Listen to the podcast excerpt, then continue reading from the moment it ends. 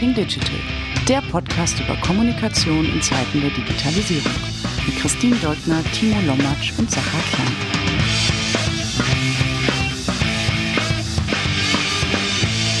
Herzlich willkommen zu einer neuen Ausgabe des Talking Digital Podcasts. Wir sind heute zwei Hosts und haben niemanden aus Hannover dabei, sondern die Berlin-Fraktion macht sich breit und aus Berlin Prenzlauer Berg unterstützt mich heute. Hi, Christine Dogner. Vielen Dank, Christine. Das haben wir eben äh, geprobt. Insofern hat es diesmal besser funktioniert als beim ersten Mal. Mein Name ist Sacha Klein aus Berlin-Charlottenburg. Wir haben heute eine Hannover-freie Zone. Es wird also ein super Podcast und dafür werden auch unsere zwei Gästinnen sorgen, die äh, quasi im Hannover Südwesten Herzens beheimatet sind, nämlich in Stuttgart.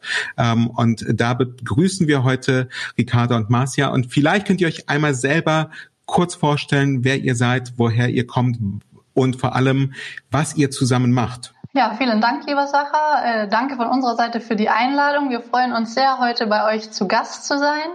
Leider ja virtuell und nicht in Person, aber so macht das auch Spaß. Mein Name ist Ricarda. Ich arbeite bei der Voigt Group in der externen Kommunikation, kümmere mich da um die globale Pressearbeit, habe vom Studium her Kommunikationsmanagement an der Uni Hohenheim studiert im Master und zuvor an der TU Ilmenau angewandte Medienwissenschaften ähm, ich sitze im schönen Stuttgart und ähm, war letztes Jahr Mitglied bei 30.30 Uhr, dem Talentnetzwerk, habe da viele tolle Kontakte knüpfen können und äh, werde im Dezember in mein nächstes berufliches Kapitel äh, starten und als Pressesprecherin das Corporate Communications Team der NBW in Stuttgart verstärken. Wir wünschen dir dafür äh, gutes Geschick, viel Erfolg und gratulieren dann natürlich auch zum Wechsel aus Heidenheim nach Stuttgart. Das klingt wie ein äh, Wechsel in der zweiten Liga beim Fußball, ähm, aber der VfB Stuttgart ist ja seit äh, Anfang dieser Saison wieder erstklassig. Insofern bist du eine absolute Aufsteigerin und äh, ich schaue äh, virtuell ein, einmal nach rechts und äh, bitte dich einmal, dass du dich kurz vorstellst, Marcia. Ja, sehr gerne. Auch nochmal von mir vielen Dank für die Einladung. Hat uns riesig gefreut. Mein mein Name ist Marcia. Ich bin gerade tätig als Manager Marketing und Communications bei der Almato AG. Das ist ein führender Anbieter für Software und Services und wir kümmern uns darum, dass die Unternehmen ja die digitale Transformation bestreiten können. Ich äh, habe noch nicht ganz so viel Erfu äh, Berufserfahrung, aber ähm, dafür umso mehr Podcast-Erfahrung. Ich denke, da werden wir heute auch ein wenig darüber sprechen, denn Ricarda und ich haben einen gemeinsamen Podcast ins Leben gerufen und äh, ja, der begleitet uns stetig immer weiter und macht super viel Spaß. Cool. Podcast ist insofern ein gutes Stichwort, weil ihr einerseits Talking Digital äh, hört. Aus übermittelten ähm, Kreisen wurde das an, an mich herangetragen. Ähm, aber das tun ja viele andere Millionen auf diesem Planeten auch. Aber ihr, ihr, ihr habt ja tatsächlich eben auch einen eigenen Podcast gestartet, den Young Communicators Podcast, ähm, in dem unter anderem eben auch ähm, mit Tobias ein ähm, Kollege von mir zu Gast sein durfte. Und ähm, vielleicht könnt ihr einmal ganz kurz erklären, was das für ein Podcast ist, ähm, wie ihr ähm, den aufgesetzt habt, ähm, warum ihr euch ausgerechnet für diesen Spin entschieden habt und was ihr erlebt habt, seitdem ihr auch diesen Podcast hostet. Gerne. Young Communicators, das ist der Podcast für junge Kommunikations- und Medienexperten und alle, die es werden wollen. Das bedeutet, wir berichten jeden Monat äh, über Branchen-News und sprechen mit tollen Gästen zu verschiedenen Themen äh, aus der Welt der Kommunikation, PR und der Medienbranche. Und wir fokussieren uns hauptsächlich auf die Studiengänge, die es äh, in der Branche gibt, weil da die Bandbreite ja in den letzten Jahren auch extrem zugenommen hat. Das fanden wir spannend und möchten gern mehr darüber erfahren und das auch teilen.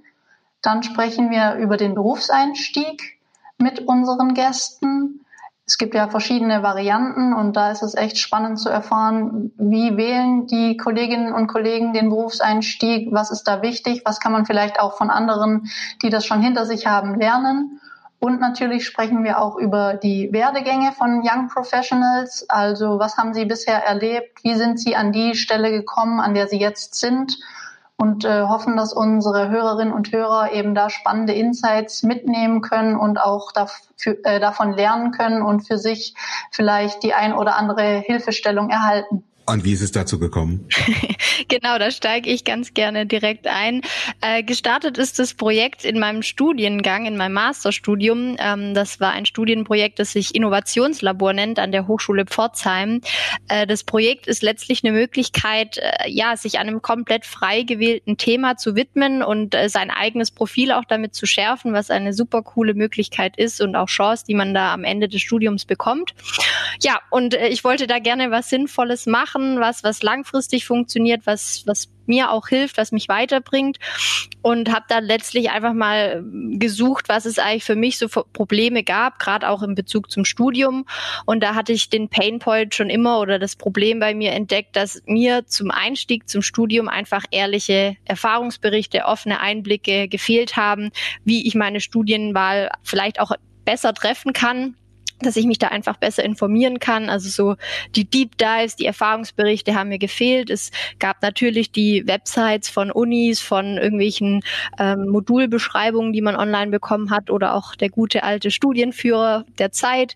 Ähm, es gab Webseiten und äh, ja, all das hat mir irgendwie nicht so helfen können, wie ich es mir gewünscht hätte. Und ja, da war dann Podcast das Medium, was ich dachte, was super für authentische Einblicke ähm, ja, einsetzbar ist und äh, wie man eben auch die Erfahrungen teilen kann. Und äh, du hattest es vorher schon angesprochen, Sacha. Talking Digital war nicht nur ein Podcast, den wir schon lange hören, sondern ihr wart letztlich unser Vorbild in gewisser Weise. Also wir haben uns ganz stark an eurem Konzept orientiert, ähm, fanden das einfach schon immer super und ähm, haben es da einfach auch mitbekommen, wie man eigentlich Einblicke teilen kann und äh, wollten das letztlich für den Nachwuchs dann adaptieren und äh, ja, dann habe ich da letztlich angefangen, ein Konzept aufzustellen, habe meine Schwester immer für Feedback und Input äh, rangeholt und äh, ja, sie ist meine beste Kritikerin schon immer gewesen. Und ja, mit der Zeit, wo das Projekt dann äh, größer wurde, habe ich einfach auch gemerkt, dass äh, ein Podcast alleine nicht ganz so ähm, ja schön frisch rüberkommt meines Erachtens. Es ist schöner, wenn da mehr Input reinkommt und ähm, ja, dann habe ich äh, mich glücklich schätzen können, dass meine Schwester zu einer Doppelmoderation zugesagt hat und dann haben wir das Konzept voll zusammen beendet, aufgesetzt und den Podcast letztlich so gestartet. Genau, und sie hat dann eben schon die Young Professional äh, Richtung reingebracht, weil sie schon im Job war und nicht eben die Studierendenseite, weil ich noch im Studium war. Genau. Für alle, die es jetzt nicht sehen, Sache hat sich sehr gefreut, eben sehr.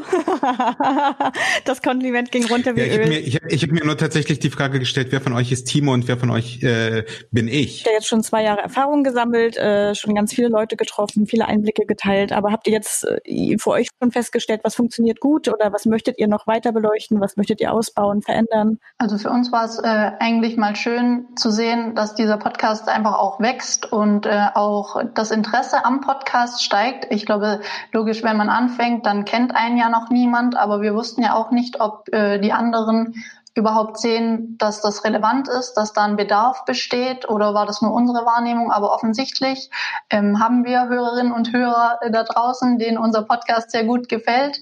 Ähm, das war auch besonders schön für uns zu sehen, als wir das erste Mal so eine aktive Anfrage bekommen haben, quasi, ich habe euren Podcast gehört, das gefällt mir gut. Ich glaube, ich hätte auch paar Themen, die spannend wären für Berufseinsteigerinnen und Berufseinsteiger, wollen wir nicht mal zusammen sprechen. Das war wirklich ein super Gefühl, wenn da dieses Feedback von außen kommt.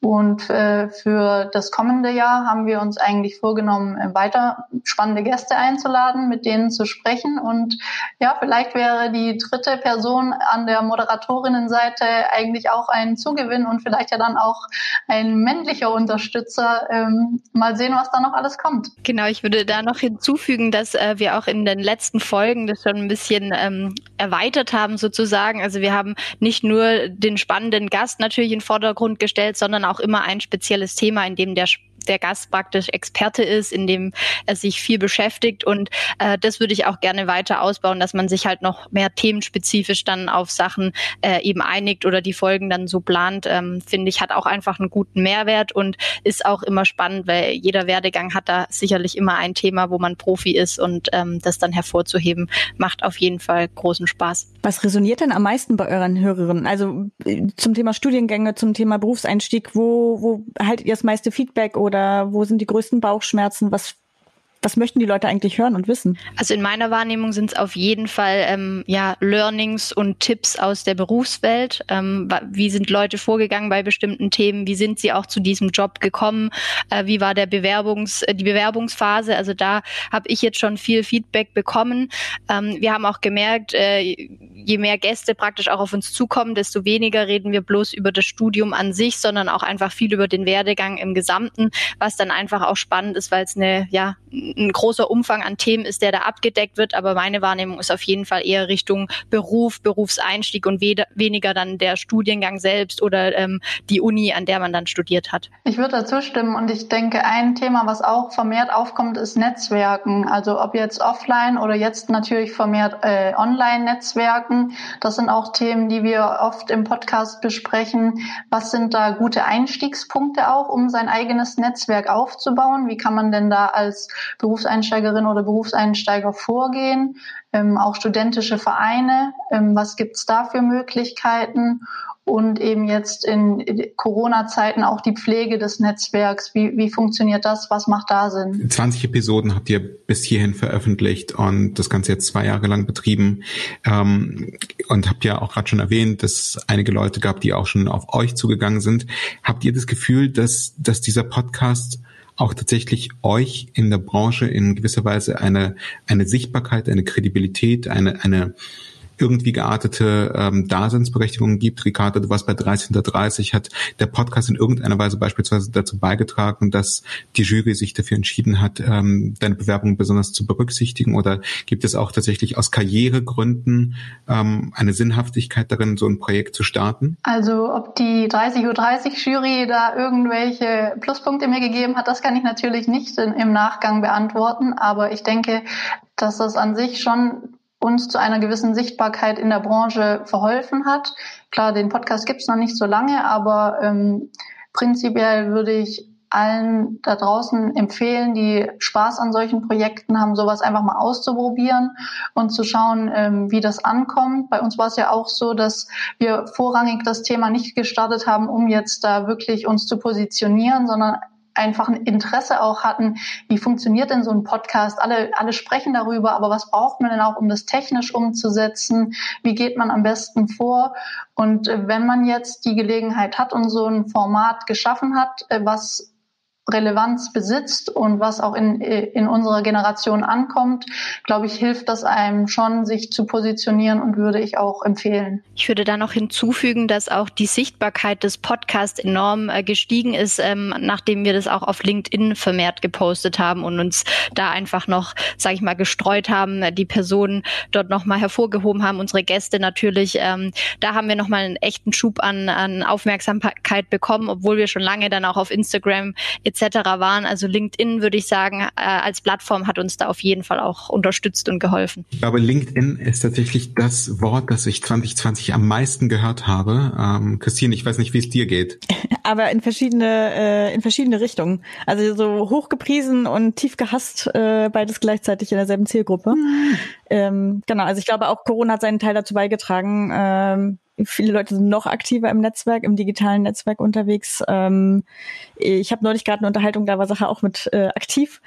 Ähm, ein Artikel in der, ich glaube, Süddeutschen, wo es darum ging, dass der Mehrwert von LinkedIn gerade massiv abnimmt, weil Leute ihr Zeit. Netzwerk nicht mehr gut Zeit, Zeit war es, okay, in der Zeit, dass die Leute jetzt äh, Netzwerk in der nicht mehr gehandelt bekommen, einfach 80 Anfragen pro Tag und keinen Bock mehr haben, sich mit LinkedIn zu beschäftigen, während dann genau solche Cases wie bei euch äh, äh, gleichzeitig eben zirkulieren, in denen Leute einfach erklären, ich, ich mache hier einen Riesenschritt nach vorne, indem ich eben meine Themen teile, meine, meine Audience finde. Ähm, und ich glaube, es ist einfach ein, Sache hat es ja auch schon gesagt, ein Thema von guter Netzwerkpflege. Mit wem bin ich da eigentlich und was möchte ich von diesen Leuten? Oder versuche ich mit allen und äh, habe am Ende einfach einen super schlechten Output. Ja. ja. Was ich was ich sehr sehr spannend finde, ähm, ebenso wie 30 unter 30 baut ihr ja letztendlich auch ein Netzwerk unter euren Gästinnen und Gästen auf und und vor allem untereinander mit euch auf, ähm, die ihr letztendlich oder das letztendlich dazu führen kann, dass man in Zukunft miteinander arbeitet, ähm, zusammen Gedanken spinnt und, und einfach auch im, im besten Fall einander mit Ideen und Tipps hilft. Ähm, war das auch ein Teil eurer Überlegungen, die, die, dass diese Vernetzung unter Gleichaltrigen oder sagen wir mal unter einer neuen Generation von Medienschaffenden und Öffentlichkeitsschaffenden ähm, Positives bewirken kann, nicht nur für euch zwei, sondern unter Umständen auch für die Leute, die dann letztendlich ja ähm, bei euch zu Gast sind? Also das würde ich jetzt äh, mit dem heutigen Stand auf jeden Fall bejahen. Ähm, im, in unserer Grundidee war das jetzt erstmal nicht angedacht. Wir hatten da jetzt auch gar nicht so viel drüber gesprochen, weil wir auch nicht wussten, in welche Richtung der Podcast geht. Aber ich sag mal, nach fünf, sieben Folgen haben wir schon gemerkt, dass da auch einfach Interesse bei den Gästen besteht, dass auch die Gäste selbst den Podcast gerne hören, die verschiedenen Menschen gerne kennenlernen, die wir dann auch zu Gast haben. Und äh, da war auch tatsächlich vor Corona schon die Idee auch geboren und eigentlich sind wir auch schon ein bisschen in die Umsetzung gegangen, ein Event zu starten, wo wir uns alle mal treffen können, wo wir uns austauschen können. Also ein ähnliches Format, sage ich mal, wie 30 unter 30, aber für den Young Communicators, ähm, für die Young Communicator Sphäre, was dann dann halt leider nicht geklappt hat äh, wegen Corona und ähm, digital haben wir es jetzt noch nicht geschafft. Cool. Und man muss ja auch sagen, dass das 30 unter 30 Netzwerk ja auch ähm, viele unserer Gäste beinhaltet, also so, dass das keine Konkurrenz ist, sondern wirklich das eine das andere quasi speist, weil wir natürlich zu Beginn unserer Berufslaufbahn auch noch nicht so viele Netzwerkkontakte hatten und das nach und nach sich aufgebaut hat. Und für mich habe ich gemerkt, 30 U30 hat dem Ganzen einen wahnsinnigen Schub gegeben, weil man eben auch nicht nur regionale Kontakte knüpft, sondern deutschlandweit so viele spannende Köpfe kennenlernt. Und das äh, hilft ungemein. Und auch dieser Zusammenhalt in der 30 U30 Runde ist Wahnsinn. Also ich glaube, man profitiert nur davon und das können wir gut in unsere, in unser Vorhaben bei Young Communicators mit einbringen. Ja, ich muss ehrlicherweise sagen, mich hat es tierisch genervt und geärgert, als 30 unter 30, ich glaube 2012 oder 13 gestartet ist, weil ich da gerade knapp über 30 war und dachte, ähm, das kann doch wohl nicht wahr sein. Und ich glaube, der, der, ähm, damals auch wie Nico äh, Kunkel, der, ähm, der das hier initiiert hat, äh, einen sehr, sehr bösen Anruf von mir bekommen hat und ich ihm gesagt habe, dass ich, dass ich mich diskriminiert fühle, fühle und äh, einen 40 unter 40 Wettbewerb gerne hätte. Jetzt bin ich schon 40, er ist immer noch nicht aktiv geworden. Nico, wenn du das hörst. Ähm, 50 unter 50 wird ein bisschen krass, aber ähm, vielleicht, vielleicht können wir es ja jetzt äh, nennen 50 und noch nicht tot. Ähm, ähm, das äh, noch noch noch so ein Jahrgang für die übrig gebliebenen und nicht mehr die die die Talente. Ähm, äh, was, was mich ganz besonders interessieren würde, und ähm, das, das soll heute auch ähm, tatsächlich ähm, ein, ein Schwerpunkt unseres Gesprächs darstellen, ist, wie tickt denn diese Generation, die ähm, deutlich jünger ist als beispielsweise ich. Ich bin meinen ersten Schritt in der äh, PR im Jahr 2005 gegangen. Ähm, das ist zwar gefühlt erst 15 Jahre her, aber er eignete sich eben doch zu einer Zeit, als es beispielsweise noch kein TikTok, noch kein Instagram gab, als ähm, LinkedIn und Facebook wirklich in den Kinderschuhen waren und auch in Deutschland noch nicht verfügbar waren, als das Thema Social Web, ähm, ich glaube, bestenfalls Web 2.0 hieß, wenn überhaupt es äh, schon eine Klassifizierung gab. Damals dachten die meisten Kommunikationsverantwortlichen, dass man dem Internet setzt sich vielleicht nicht durch und wir können unsere Pressemitteilung weiterhin per Fax schicken. Ähm, jetzt 15 Jahre später ist alles anders und äh, auch diejenigen, die es damals nicht wahrhaben wollten, mussten sich anpassen oder ähm, gehen ähm, oder sitzen noch auf irgendwelchen Stühlen in irgendwelchen Hinterzimmern, weil ähm, man vergessen hat, sie rauszuschmeißen, weil, weil sie unsichtbar sind. Aber das ist ja auch nicht das Ziel, das wir mit unserem Kommunikationsjob verbinden. Ähm, wie tickt denn diese Generation, die ähm, 1995 oder oder später geboren ist ähm, und die ja letztendlich mit einem Smartphone in der Hand aufgewachsen ist und für die das Internet schon immer ein Medium war, ähm, das das leichter zu bedienen war als der Fernseher und wo man eben auch senden und nicht nur empfangen konnte. Ja, ich denke, das Thema digitale Kommunikation ist äh, für unsere Generation das A und O und ich glaube, viele bemerken eigentlich gar nicht mehr, dass es eine Zeit gab, in der digitale Kommunikation noch nicht das tägliche Brot eines jeden Kommunikators war. Das prägt uns natürlich ungemein in der VUCA-Welt, in der einfach alles schnell und unbeständig passiert. Glaube ich, sind auch die Anforderungen an Kommunikatorinnen und Kommunikatoren andere als vor 15 Jahren wir sind damit groß geworden. Ich denke auch an, an unserer Ausbildung merkt man das. Wir haben die ersten Studiengänge durchlaufen, die es eben dann wirklich sich mit dem Thema Kommunikation auch strategische Kommunikation und Kommunikation als Managementfunktion auseinandergesetzt hat. Das gab es bis dato ja auch noch nicht in der Fülle, wie es das heute gibt. Und das prägt natürlich unsere Generation ungemein. Genau, dem würde ich mich auf jeden Fall anschließen. Ähm, was mir auf jeden Fall auch noch extrem aufgefallen ist, jetzt gerade unsere Generation auch ähm, in den immer wiederkehrenden Corona-Times, die angesprochen werden. Äh, das digitale Arbeiten ist uns, würde ich sagen, noch mal leichter gefallen. Zumindest habe ich diese Erfahrung gemacht bei mir im Unternehmen im Vergleich zu etwas älteren Kolleginnen und Kollegen, ähm, da dieser Switch äh, zu machen und einfach gleich auf gleichem Niveau zu arbeiten und seine Aufgaben zu erledigen, auch wenn alles digital ist und ähm, auch ja diese physischen Treffen, dass die einem natürlich fehlen, aber ich glaube nicht in, äh, in dem Umfang, in dem es einfach bei älteren Kolleginnen und Kollegen der Fall ist. Was ich auf jeden Fall auch noch sehe und wo ich sage, das oder das bewegt unsere Generation auf jeden Fall, ist das Thema Netzwerken, was wir gerade schon angesprochen hatten. Äh, ich würde sagen, da gibt es viel, viel mehr Input, viel mehr Möglichkeiten, die man heutzutage machen kann, auch digitale Kommunikation zu leben sozusagen.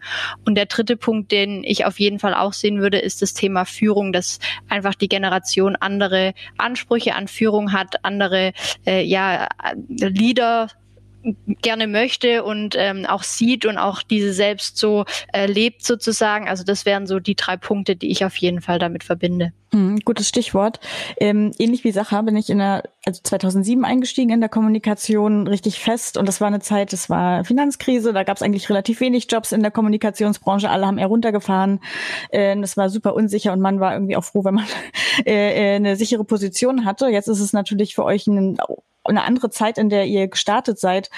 Und ähm, du hast eben auch von Ansprüchen gesprochen, die man eben an einen Job, an, an eine Führungskraft hat. Ihr seid jetzt gerade äh, letztes Jahr beziehungsweise vor drei Jahren gestartet. Und was waren denn die Kriterien, die ihr oder vielleicht auch eure Gäste und Gästinnen äh, mit euch geteilt haben? Die Ansprüche, die ihr an, an den ersten Job hattet. Was war besonders wichtig? Was waren auch No-Gos? Warum sind Sachen rausgeflogen? Also bei mir persönlich war es, dass auf jeden Fall ähm, eine große Flexibilität Flexibilität da ist. Äh, ganz klar, dass man ähm, mobiles Arbeiten äh, auch machen kann, dass der Arbeitgeber da sehr flexibel ist.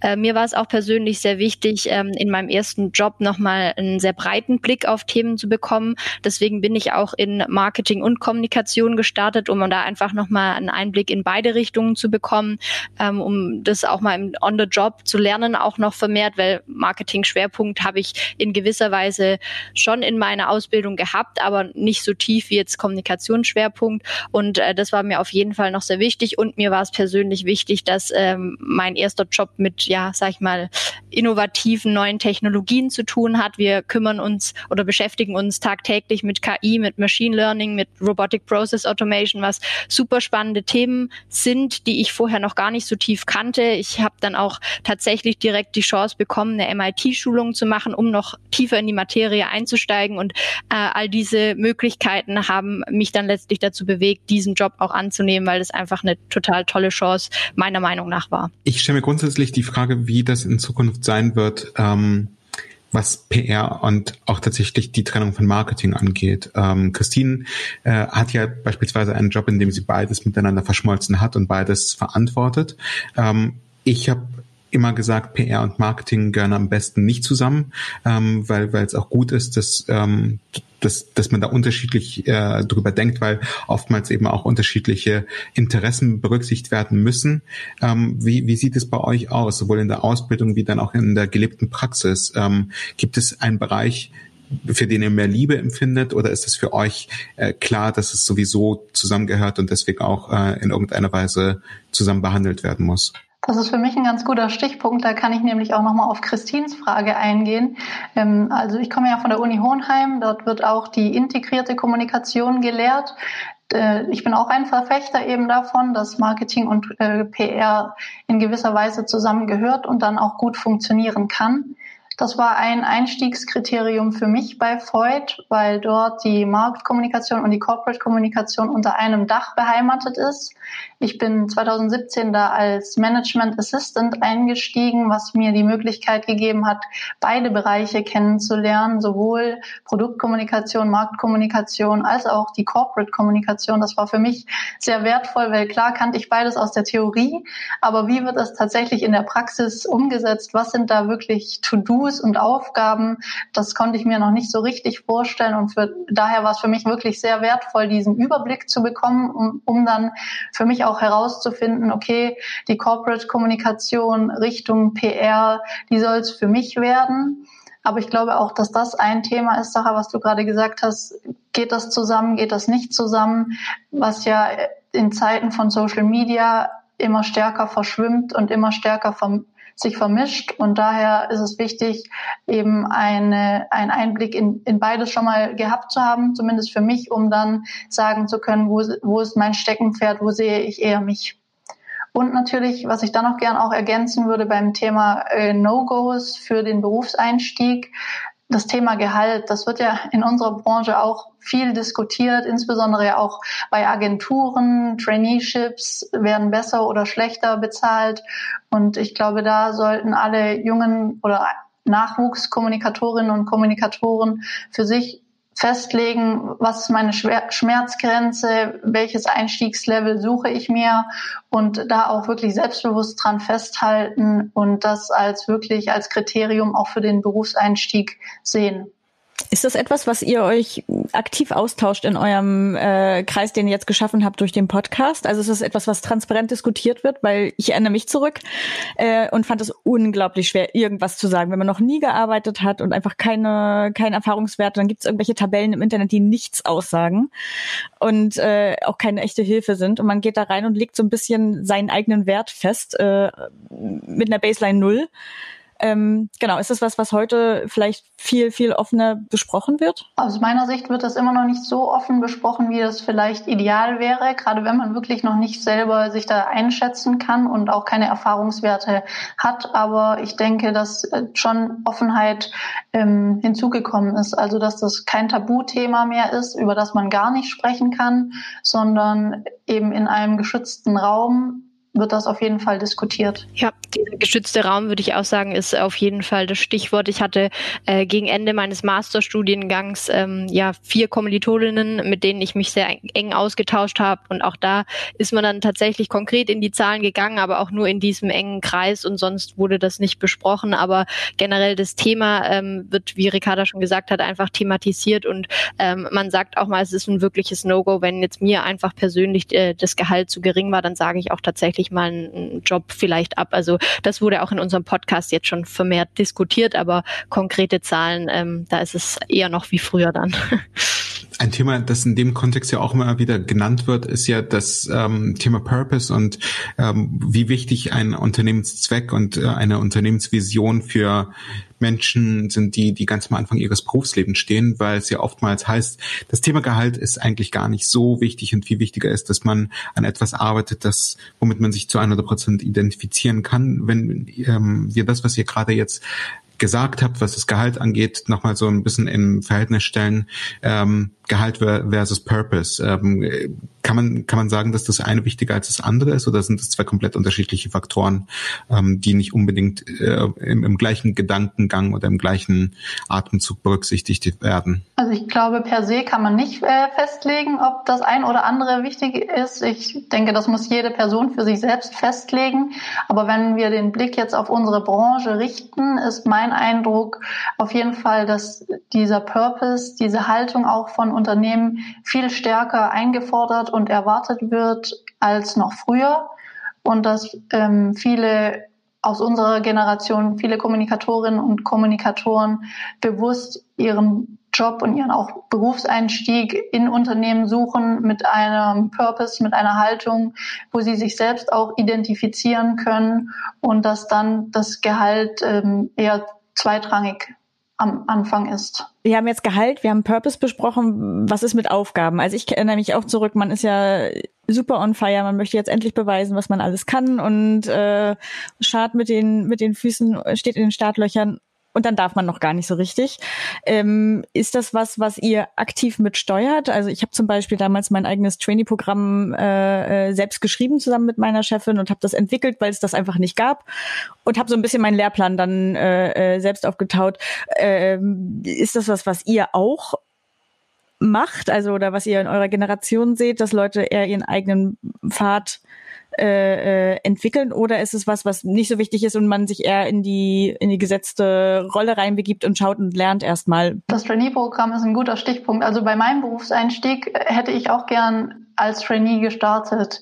In, in Agenturen gibt es ja viele Trainee-Programms, aber im Konzernbereich hatte ich das so in der Kommunikation nicht so richtig gefunden. Das fand ich sehr schade für mich, weil eben, wie ich schon vorhin erwähnt hat, hatte, war für mich noch nicht klar, in welche Richtung soll es jetzt gehen. Und da dieser Rundumschlag, den man ja im Traineeship oft bekommt, weil man verschiedene ähm, Stationen durchläuft, den hätte ich mir gewünscht. Und glücklicherweise hatte ich die Chance, bei Freud ebenfalls so ein Trainee-Programm ins Leben zu rufen und mit aufzubauen, was für mich klasse war, weil ich eigentlich eben selber Berufseinsteigerin war und demnach so nah dran an den Themen, dass ich das gut einschätzen konnte und gut die Schnittstelle quasi zwischen etablierter Kommunikation und Berufseinsteigerinnen und Berufseinsteigern sein konnte. Ähm, und in so einem Trainee-Programm, glaube ich, ist es ja viel Learning by Doing, das macht dann auch den Wert aus.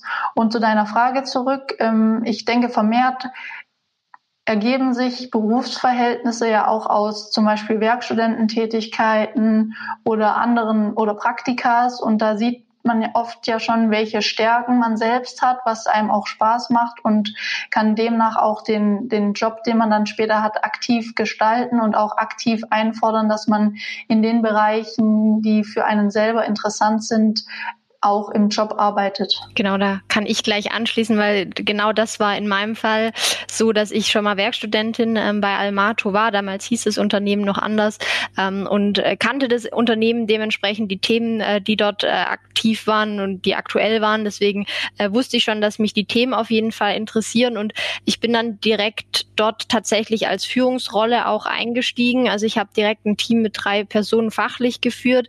Ähm, ich war so on fire, wie du es beschrieben hast, Christine. Also das war auf jeden Fall zutreffend, aber es war dann auch eine sehr spannende, aber auch durchaus her herausfordernde Zeit, weil man einfach mit vielen ja, ähm, Hürden zu kämpfen hat, dann auch im Job, die man irgendwie im Studium überhaupt nicht äh, auf dem Schirm hatte oder die man einfach nicht kannte, weil man einfach noch nicht so tief in einem Unternehmen dann drin war. Aber insgesamt war das super spannend und dann eben auch gleich bei mir in meinem Fall sowohl interne als auch externe Kommunikation äh, machen zu dürfen, die Kommunikationsstrategie Strategie äh, vorantreiben zu dürfen. Und ich ähm, habe auch eigentlich als erstes Projekt direkt die ähm, Umfirmierungs- und ähm, ja, Firmierungskommunikation äh, gestemmt sozusagen, was ein super spannendes Thema war. Oder nee, Umfirmierungs- und Fusionskommunikation, Entschuldigung.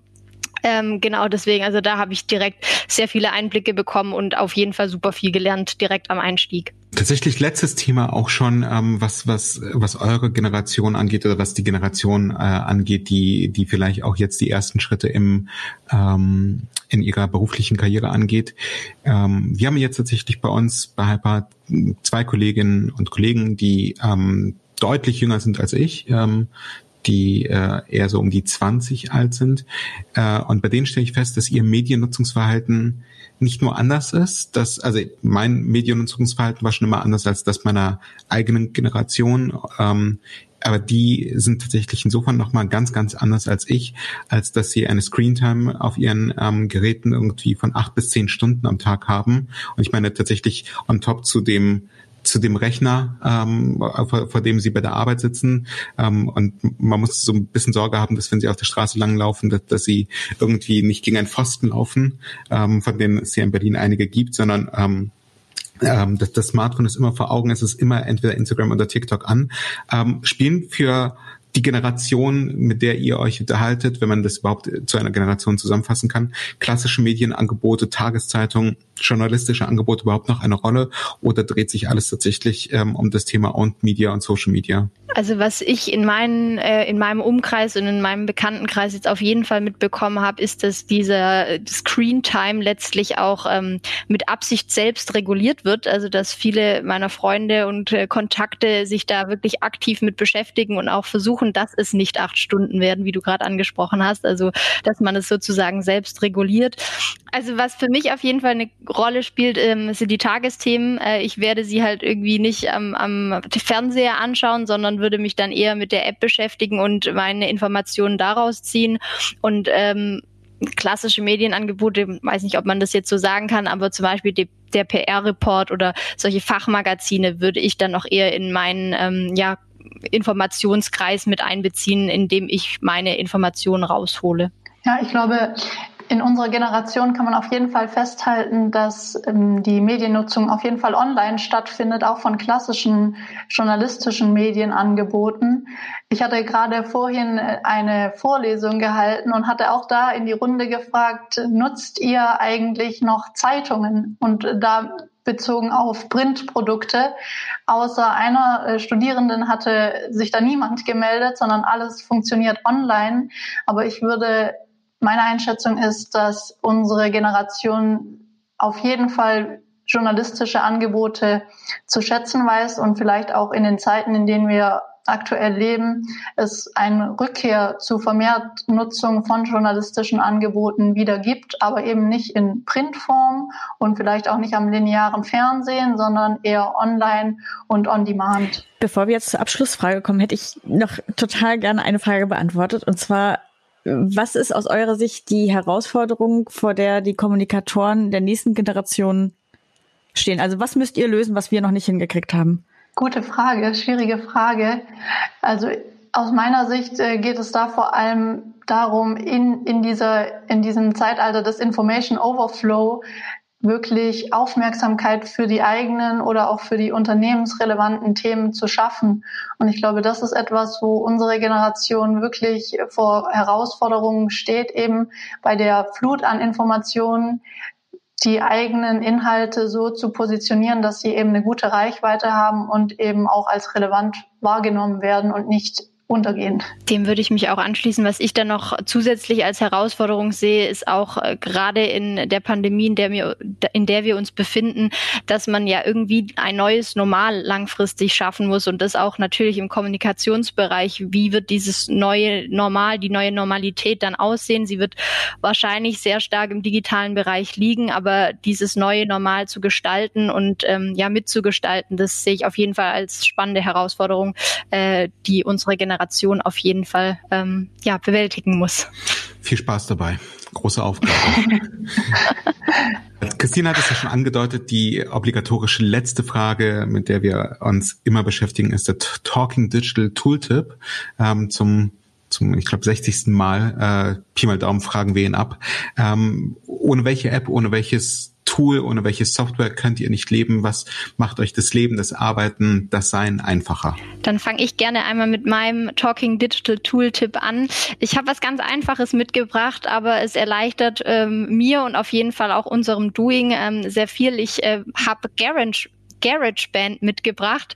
Es ist ein super einfaches Tool mit äh, ganz vielen Möglichkeiten und auch vor allem für eine Low-Budget-Podcast-Produktion super und erleichtert einem da das Podcast-Produzieren enorm. Und ja, mein neues MacBook hat sich da als wirklich guter Freund und Begleiter ähm, bewährt. Also GarageBand kann ich empfehlen. Super Tipp, vor allem für diejenigen, die sagen, ich würde gerne, aber ich kann nicht und das ist ja auch so kompliziert und so teuer.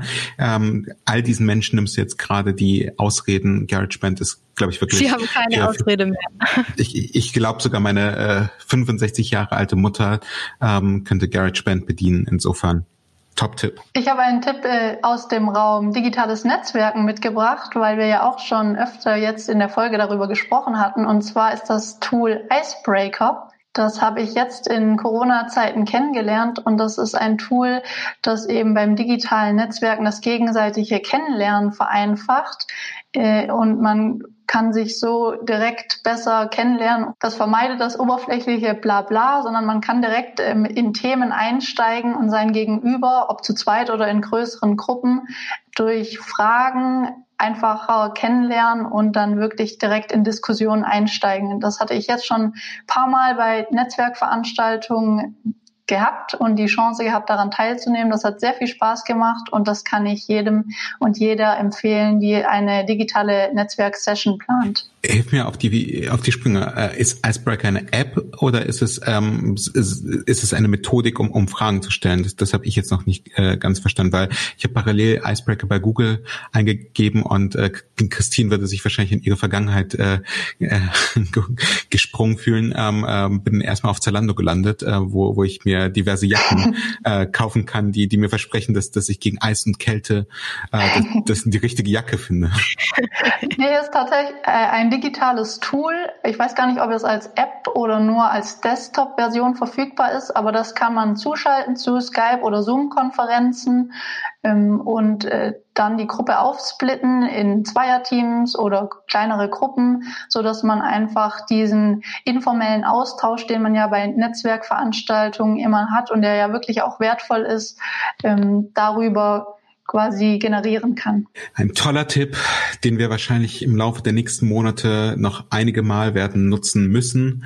Ähm, Corona sei Dank, ähm, wenn wir wahrscheinlich noch sehr, sehr viele Leute am Bildschirm treffen werden, ob nun bei Zoom oder in anderen Tools. Insofern verlinken wir das Ganze äh, natürlich in den Show Notes unter talkingdigital.de oder in eurer Podcast-App. Wenn ihr Fragen, Anmerkungen habt oder aber in die Diskussion einsteigen wollt, dann macht es am liebsten auf Twitter mit dem Hashtag talkingdigital. Ansonsten gerne auf LinkedIn, taggt uns. Ihr habt ja jetzt eben auch gehört, ähm, LinkedIn ist ein wunderbares Tool, um sich miteinander zu vernetzen, in die Diskussion zu kommen und auch um Inhalte zu distribuieren. Ähm, und alles, was man in der Zeit gelesen hat, war total falsch, was LinkedIn angeht, meiner Meinung nach. Aber das ist dann wieder eine Diskussion, über die wir dann vielleicht in der nächsten Episode von Talking Digital uns unterhalten können. Insofern vielen Dank für die Aufmerksamkeit. Vielen Dank euch. Alles Gute nach Stuttgart. Bleibt gesund. Äh, an euch da draußen bleibt gesund und äh, vielen Dank auch ähm, nach Hannover. Ähm, dass, dass, dass, dass wir heute so wenig darüber reden durften. Massia, Ricarda, vielen Dank. Äh, wir hoffen, wir hören noch ganz viel von euch und äh, all den anderen jungen Kommunikatoren. Ja, vielen Dank von unserer Seite. Es hat viel Spaß gemacht. Danke für die Einladung. Vielen herzlichen Dank. Hat super viel Spaß gemacht. Und ähm, ja, wir freuen uns auf viele weitere Gäste und natürlich auch auf viele weitere Folgen Talking Digital und spannende Gäste. Das war der Talking Digital Podcast von Christine Deutner, Sacha Klein und Timo Lommatsch. Wir freuen uns über Feedback, Anregungen, Kritik und Wünsche. Schreibt an kontakt.talkingdigital.de oder geht auf www.talkingdigital.de und kommentiert dort.